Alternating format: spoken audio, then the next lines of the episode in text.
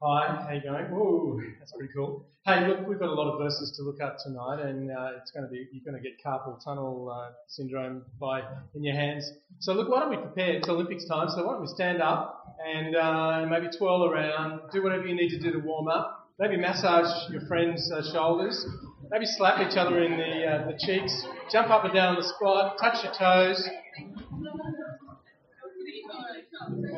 Okay. All right, thank you guys. We're ready. Okay, we have a great opportunity tonight to really dive deeply into God's Word. Exodus uh, chapter 20, verse 15. You shall not steal. Now, at first, this seems straightforward. If anything's not yours, don't take it. Uh, we we learnt that back in kindergarten with toys. So we've got that sorted. Don't take something that doesn't belong to us. Do not steal. But as we found with the Ten Commandments, there's always something deeper, something um, bigger that's going on just beneath the surface of the Ten Commandments. So tonight I want to start with what is the thing that is deeper? That is, what is the command, you shall not steal? What is it pointing to? What is the reality that is going on here beneath the surface of this commandment? So let's start there. And that is that all the commandments, all of them are based on something that God has built into us as human beings, that we're made in God's image, that, that He's made us in a certain way. Last week we talked about sex, we talked about do not commit adultery. And God has made us as sexual beings, He's made us to be naked and to be so delighted in and so completely committed to. And He gave us this so that we would find fulfillment. So to misuse sex really demeans us as human beings. In the same way, with this command, you shall not steal, uh, it must mean that God, just as God made us sexual beings, God has also made us beings who are to have and to care for things. So to steal, uh, to take away someone's things, someone's property, something that they've worked for, that they've worked hard to earn, that is there by rights, to take that from them in some way detracts from our humanity. It depersonalizes us. And this must mean that having things and caring for things is part of what makes us feel human. Back in Genesis chapter 1, God made Adam and Eve for each other, and as a result, they have this deep desire for sex. But also in Genesis 1, God made us as human beings to care for the earth. We were created as the caretakers of creation. We were given the garden and told, cultivate it, it's yours. It's yours. So to have and to care for material things is essential to us as human beings. It's one of the reasons we are created. Now, what does that mean? It, well, it explains a lot of things. It explains why extreme prison when someone is stripped of all their belongings and everything's taken from them except perhaps a toothbrush and a, and a comb or something, prison is one of the most demeaning, dehumanizing experiences that we can go through. This explains why extreme socialism or extreme communism has failed. Because when we're completely stripped of owning anything, it depersonalizes us as human beings. We lose our dignity. We lose our sense of responsibility. This explains why the best way to help the poor is not just to give handouts of food, but also to provide home ownership. Ownership is important for people. Who's been robbed? Who's been mugged?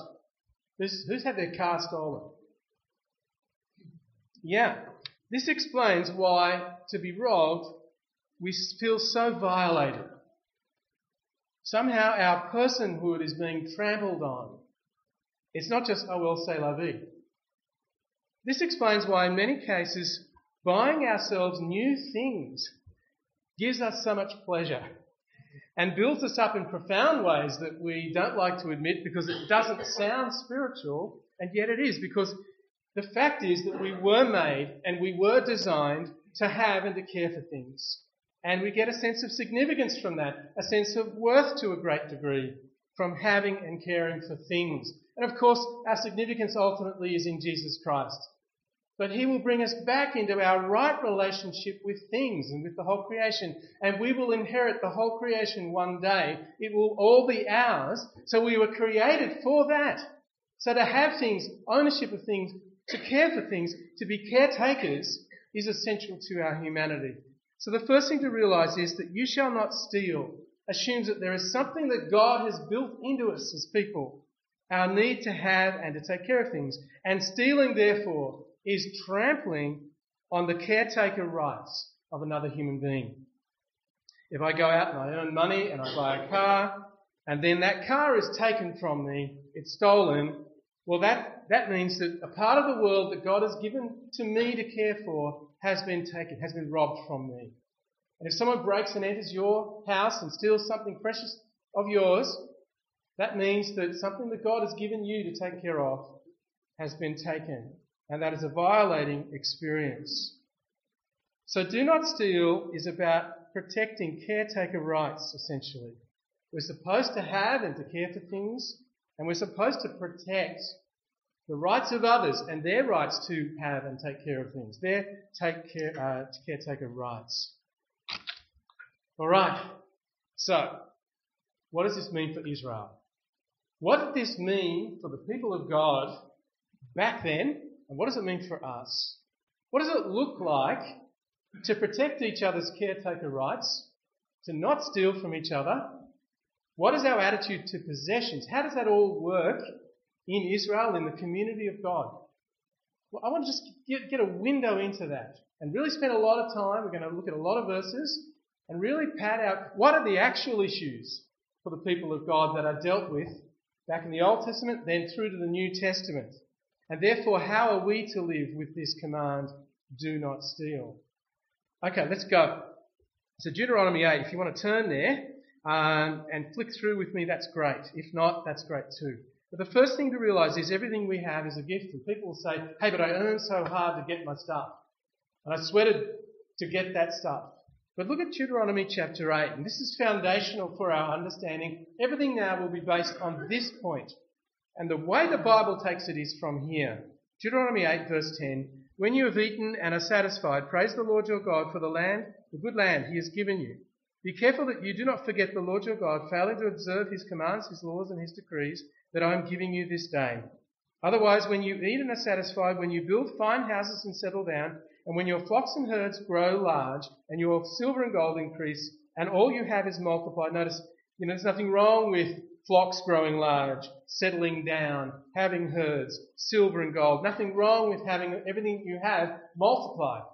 That's Genesis 1. That's go forth and multiply, be fruitful. So nothing wrong with that. Unless, verse 14, then your heart will become proud and you will forget the Lord your God who brought you up out of Egypt, out of the land of slavery. And verse 17, and you may say to yourself, my power and the strength of my hands has produced this wealth for me. But remember the Lord your God, for it is He who has given you the ability to produce wealth, and so confirms His covenant which He swore to your ancestors as it is today. So this passage says that when someone says, well, it's by the sweat of my brow that I have made all that I have, it's mine because I've sweated well, this passage says, But who gave you the sweat of your brow? Who provided your abilities? Who gave you the opportunities educationally and in other ways? So this is saying whether we've worked by the sweat of our brows or whether thing, things have just simply been given to us by others, the scriptures say it is God's gift. So when we talk about stealing and taking what isn't ours, we need to understand that what is ours and what is yours is ultimately a gift of God. It's all from Him. He has given everything that we have. Okay, now let's turn to Deuteronomy 14. This is speaking to the Israelites, so not directly to us, so we'll, but we'll pull out some principles as we go. So Deuteronomy 14 verse 28.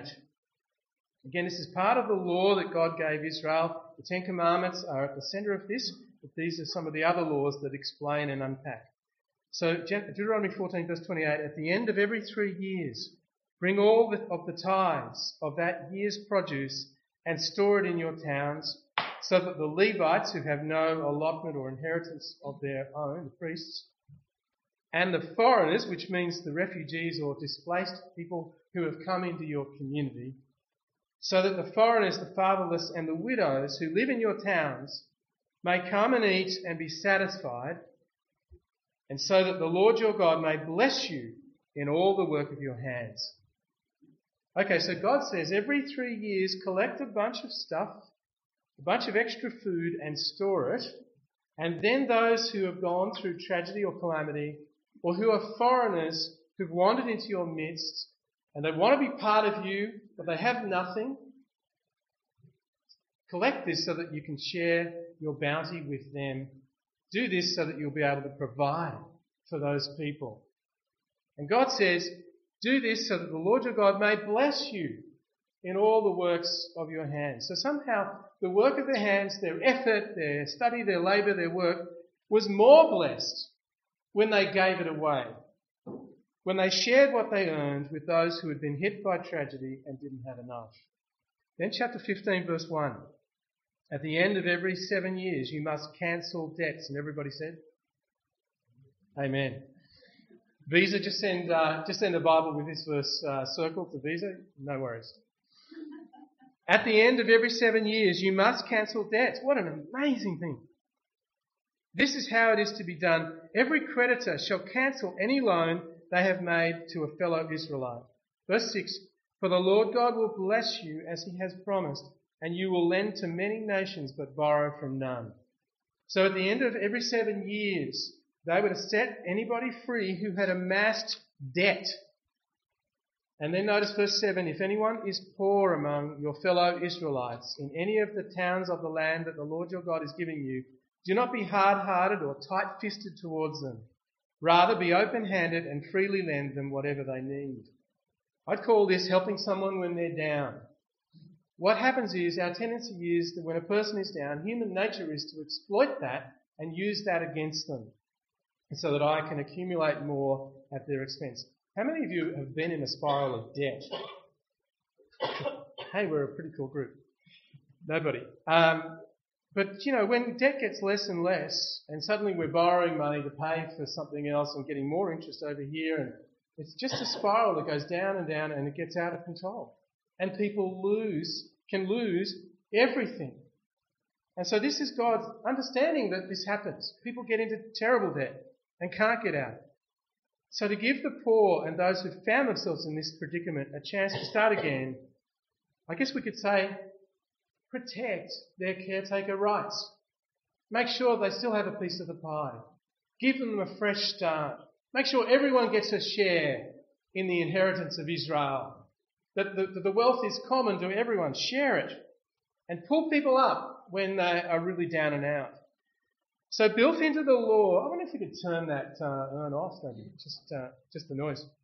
So built into the law are all these fascinating little regulations. Don't let a brother or a sister get, have everything stripped from them.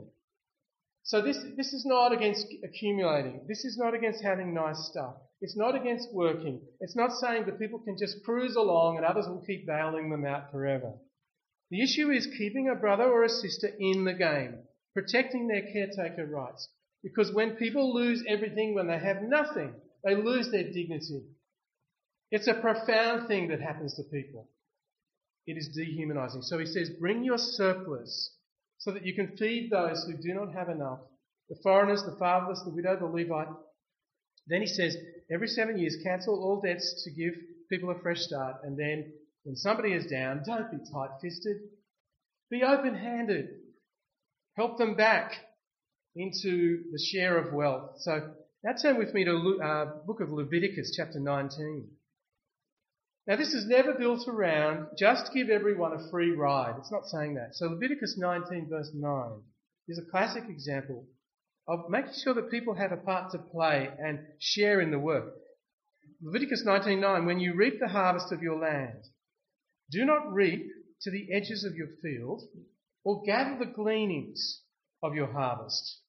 Do not go over your vineyard a second time or pick up the grapes that have fallen. Leave them for the poor and the foreigner. Oh, by the way, I am the Lord your God. In case you're wondering whether to do this or not, I am the Lord your God.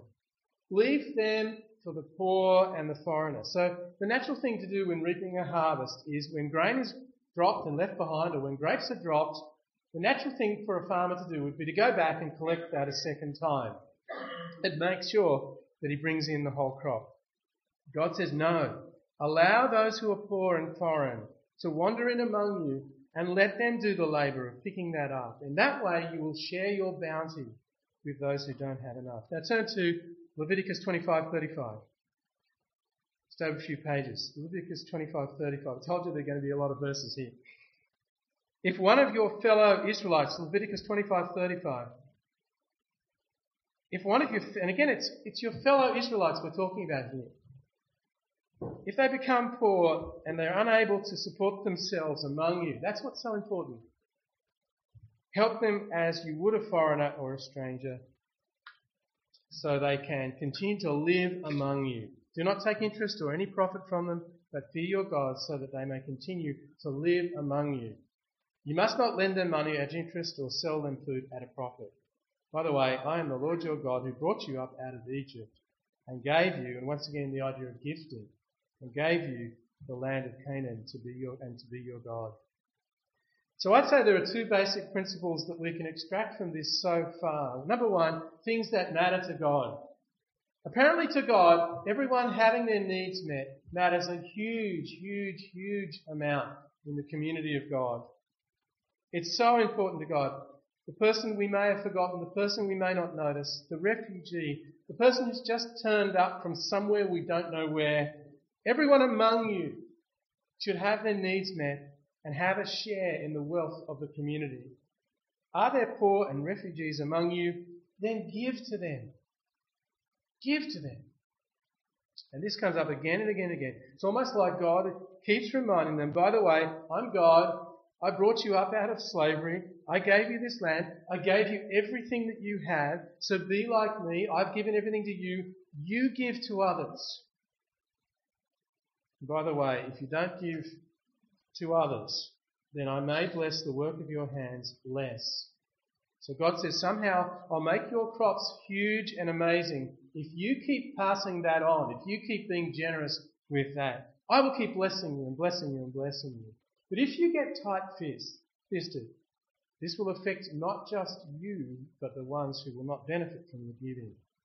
So this is something God brings up. Everybody having their needs met is at the core of the heart of God. Secondly, number two, what seems to be so huge in the heart of God is that nobody loses their caretaker rights. Nobody loses their place in the community. Nobody goes under.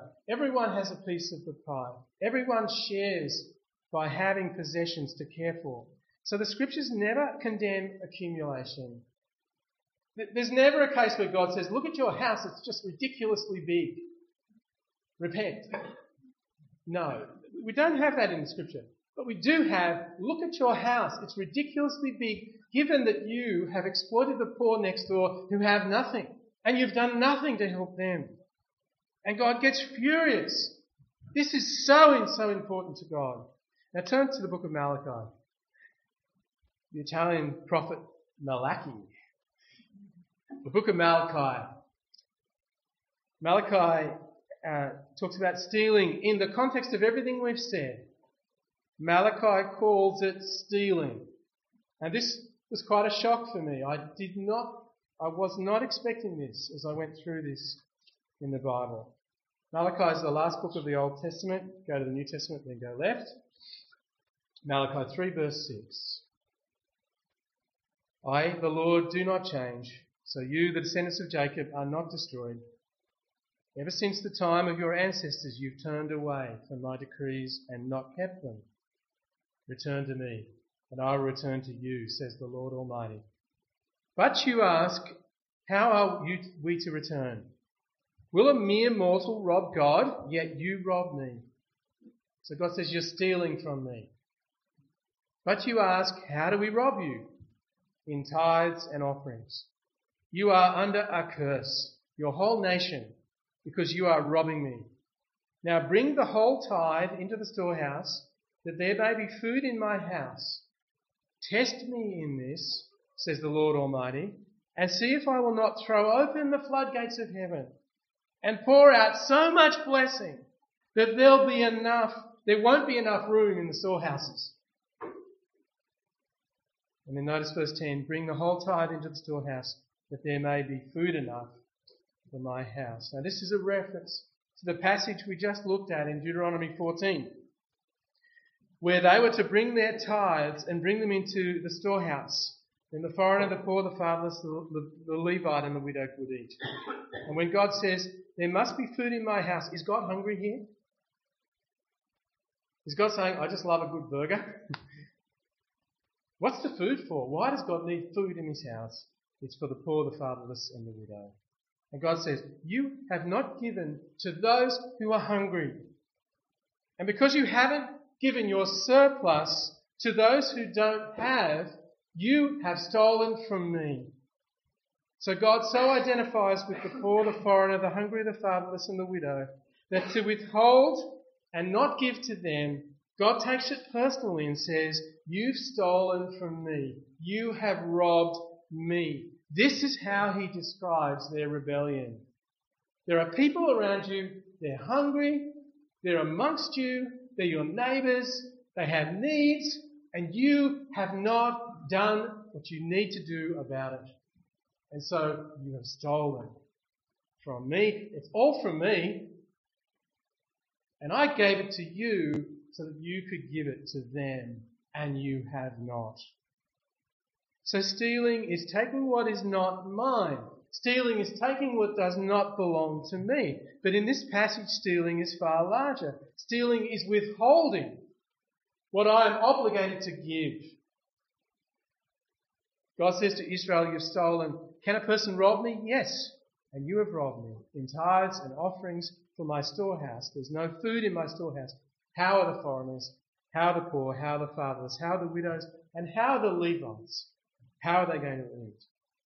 You've taken from me because you've taken from those who are close to my heart. So stealing has this larger scope than I thought before I looked at this. God desires everybody to have their needs met and to share in the community's wealth. And God desires that nobody get rich at the expense of others. And God says, You've stolen if you're withholding from the poor. You're stealing from them. So stealing is wrong taking. When we take something that belongs to someone else. But stealing is also wrong keeping when we withhold what we ought to give to others, what God has give, what God says we're obligated to give. Now let's trace this for a few more moments. Where else do we find it? Proverbs 3:27. Do not withhold good. Don't withhold good. This is the idea of stealing. Do not withhold good from those to whom it is due. God says they ought to have it, so it's due them. When it is in your power to act, and do not say to your neighbour, Come back tomorrow and I'll give it to you then, when you already have it with you. I love the phrase, when it is in your power to act. So I can't feed everybody in the world. But where do I have power to act? Where can I take action? This says, don't say to your neighbour, come back tomorrow. It doesn't talk about the poverty of the world. It's your neighbour here. It's your, if your neighbour needs something, then don't say to them, come back later. Give it right away. You have it, so give it. They're your neighbour. Do not withhold good from those around you in your community, those who've come into your community. Turn with me to chapter 11. Oh, it actually it's up here. Um, yeah. This is so hard hitting. One person gives freely yet gains even more. Another withholds unduly. Once again, the idea of stealing. Another withholds unduly, but comes to poverty. So according to this proverb, a person may be wealthy because they keep giving it away. And apparently God says, this person, the more I give to them, the more I give away. This is the kind of person I want to give to. And I'll keep giving to. I want to do business with this person because I just keep giving them more and more and more and more, and they just keep giving away more and more and more. And they look unbelievably wealthy, and they are, but actually they're giving an amazing amount constantly away to others. They're giving it faster than anybody is realizing. And God says, yeah, that's what I want from Israel. Another person may be poor and going through financial stress, and perhaps this is a proverb. This is not absolute law, but perhaps, maybe, they might be going through what they're going through because they're tight-fisted. So the proverb raises that issue with us. Is it because we're withholding? Is that why things are not, we're not experiencing the blessing of God? Proverbs 22, verse 22. Do not exploit the poor because they are poor, and do not crush the needy in court, for the Lord will take up their case and will exact life for life. When you exploit the poor and crush the needy, God will take up their case. One translation says, God will plunder those who plunder them. You plunder them, you rip them off, God's going to come after you. I will take up their case. You get rich out of someone's hardship and poverty, I will come after you. Okay, let's turn to Isaiah chapter 1. And we're going to keep going here if you can persevere with me. Uh, look, this really hits hard. Isaiah chapter 1. Maybe this will make us feel better. No, it won't. uh, the people of God have been coming to the temple. You know, they've been offering the sacrifices. They've been doing the temple rituals. They've been singing the right songs. And they've been attending the proper feasts mandated by the law. They've been chanting the right psalms. They've been giving the right attention to the right doctrine. These are good religious people. And in Isaiah 1 verse 10, Isaiah says, Hear the word of the Lord, you rulers of Sodom. Listen to the instruction of our God, you people of Gomorrah. So right away he refers to them as Sodom and Gomorrah. So you know it's not looking good for them from here on out. You know those guys that I rained sulfur and fire onto? That's you now. The multitude of your sacrifices, their religious rituals, what are they to me, says the Lord? I have more than enough of burnt offerings of rams and of the fat of fattened animals. I've got no pleasure in the blood of bulls and lambs and goats. When you come to appear before me, who has asked this of you, this trampling of my courts? Stop bringing meaningless offerings. Your incense is detestable to me. New moons, Sabbaths, and convocations, these would be festivals they had. I cannot bear your worthless assemblies, your new moon feasts and your appointed festivals. I hate with all my being.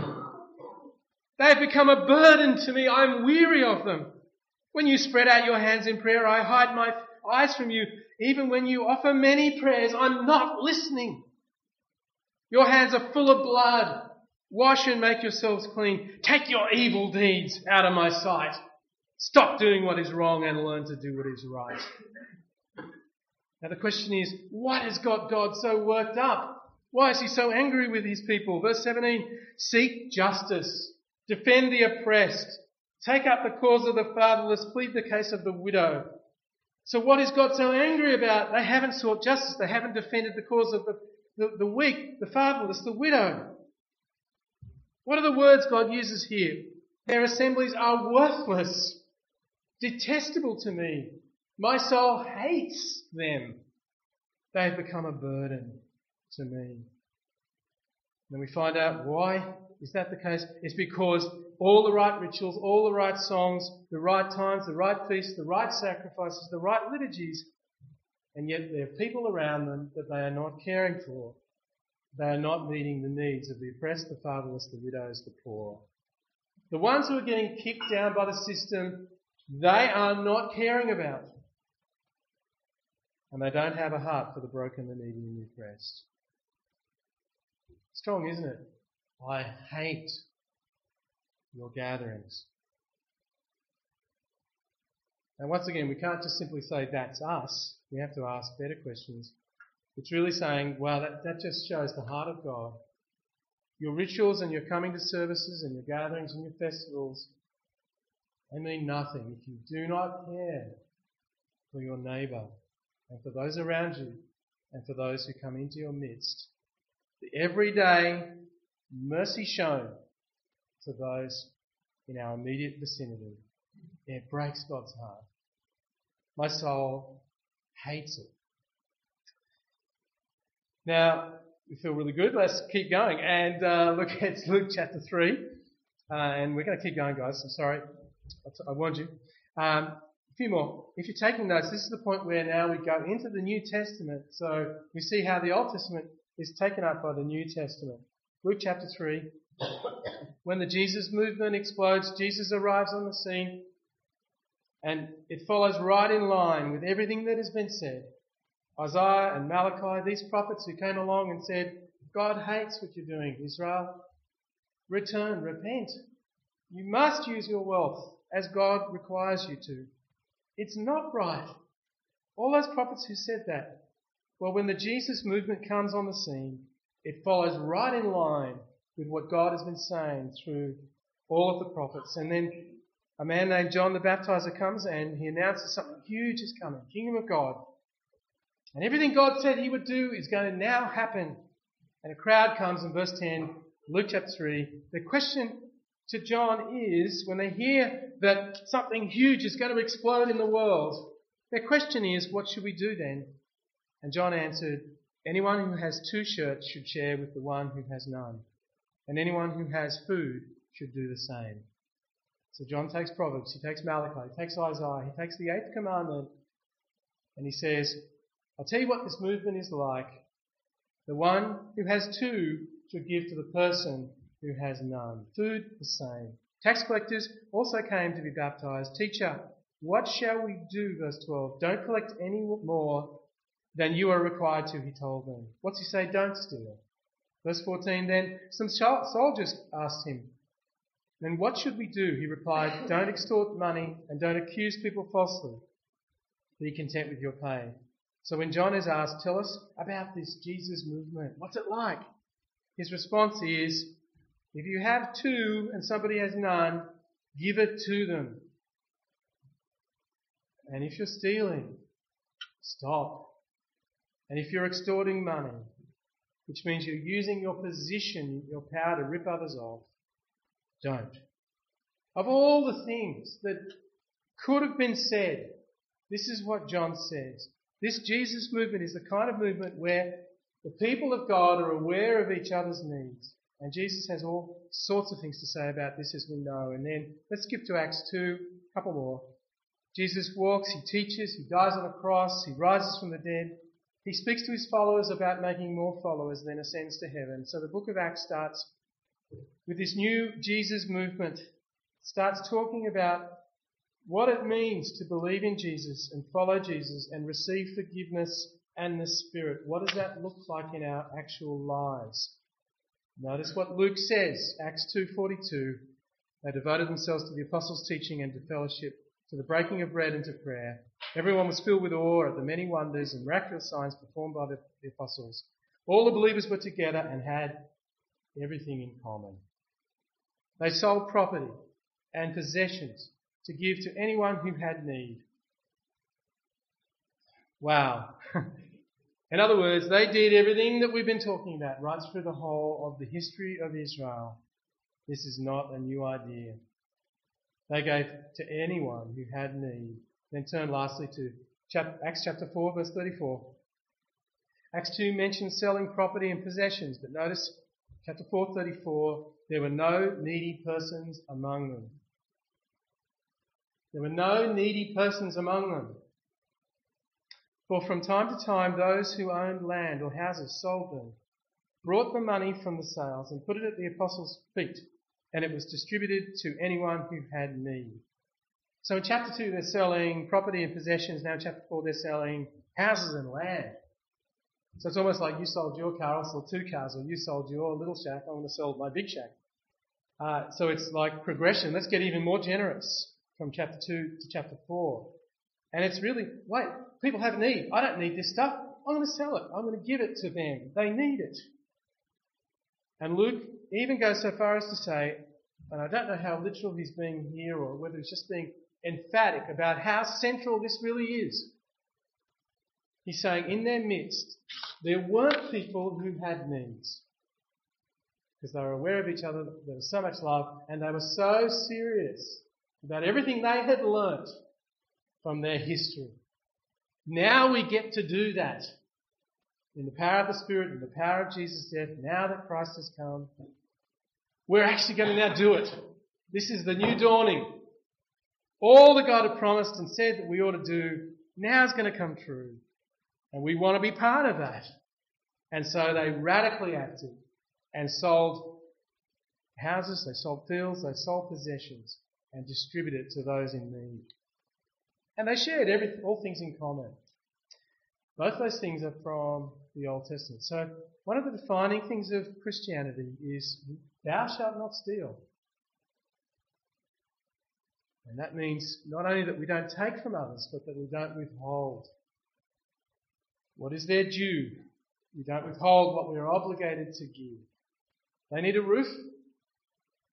I can help with that, so I will. I've got plenty of coats. Uh, they don't have a coat, and it's cold, so I'll give them a coat. This is what it means to be in the kingdom of God. So this directly relates to us. Share your stuff. Look around you. Think of your neighbour. Think of those who are coming into our live groups on the fringe of our community. What are their needs? Can we be radical in our movement to care for those needs? So just closing with three points. There's a whole depth behind this command, you shall not steal. There's a whole world if you check it out. Just a few points. We're created to take care of the world and we need to respect the caretaker rights of others. This has two aspects, wrong taking and wrong withholding. Secondly, we're given so that, given to so that we can give to. Sometimes people get so guilty when they hear a talk like this. Hey, I've got too much stuff. I'm ashamed of how rich I am. But that's never the point in scriptures. The issue always is, yeah, but what are you doing with all that wealth? Do you have any sense that we have actually been given the wealth in order to share with others? The scriptures seem to say over and over again, God gives to us so that we can give to others, and apparently the two are related. The more we give, the more He may give. The less we give, the less we may give. But these things, this has got to do with how God has set it, set the world up in Genesis 1. We are the caretakers of creation. This is how it works. Use things generously and don't take things from others. Or in technical language, blessing in the Bible is always instrumental. God always blesses his people so that they can be an instrument to bless others. It's always so that I can take what I've been given and pass it on and enjoy it myself, but pass it on. Maybe we could change the word blessing to predestined or chosen um, or elected. You know, nobody is ever blessed or elected or chosen or predestined because God is nice and wants us to have a nice relationship with Him. Full stop. Blessing is always, election is always, predestination is always, so that the world can be blessed through us. God always calls his people so that they can be a blessing to the world. It's never just so that I can feel good and nice. And we've been given so much. And we have been given that expressly for the reason that we might share it with others. Thirdly, John the Baptist's words seem to me to really punch home the practicality here. The one with two tunics or shirts should share with the one who has none. The one with two should share. And this helps me a great deal. Again, I immediately think I want to feed the multitudes overseas and take responsibility for everyone in, in the world who is poor. I immediately feel like I should get on a plane and you know, try and help someone somewhere else in some other place. Anyone else have that impulse? Let's solve the whole world's problems all in one hit you know, I want my life to be a world vision film. Um, but th- John isn't quite saying that, and of course that's going to be part of it because we do have so much wealth. We can actually do something about the wider scene. But John is actually framing it in terms of your neighbour. What do I have two of that I could share with my neighbour? Let's get very practical. What do you have two of? what do you have lots of? Shirts? Yeah. Um, in your wardrobe, how many clothes have you got that you haven't worn for a year? And let's be honest, are you ever going to wear them again? Are you ever going to be that size again? That's what I do. I save it up and I'm thinking, oh, I'm going to be able to wear it again. I'm going to be able to wear it again. Ten years later, I'm still not that size. And look, let's be realistic. Your kids are just going to wear it at 90s day at school and laugh because it's so out of fashion anyway. So maybe we should just load up our cars, and there are plenty of places we have in our society to take that stuff. But particularly think, who are your neighbours? Who are the people around you? Who are the people who are coming into your life group? And I know many of you are doing this. This is where it comes from. Those who have two or more should share with those who have none. And of course, it's not ours simplistically, is it? It's God's gift to us. Really, it's His. I mean, He gave it to us to take care of it. And that means to pass it on. That means to pass it on. In other words, let's live this beautiful missional revolutionary life that Jesus calls us to. A life that is all about showing Jesus to the world, that he indeed did raise, indeed did raise, rise from the dead, and that he is transforming the world, and that the world is really being turned upside down, and that there are people who are really living it. Let's show the world by the radical lives that we live amongst them. Wouldn't it be great if the people around us were constantly saying, like that guy did in Turkey, if they were constantly saying, hey, you guys, we really care for each other. Nobody goes without in your group. It's amazing how you so quickly act to help each other. And it's amazing that anybody, any person who comes anywhere near you, you are so quick and so generous to help them. God says, don't steal. And in Israel, one of the big themes of that is share your stuff. Don't keep your stuff. Give it away. And God says, if you don't, I might just come and plunder you. I might just come and plunder you.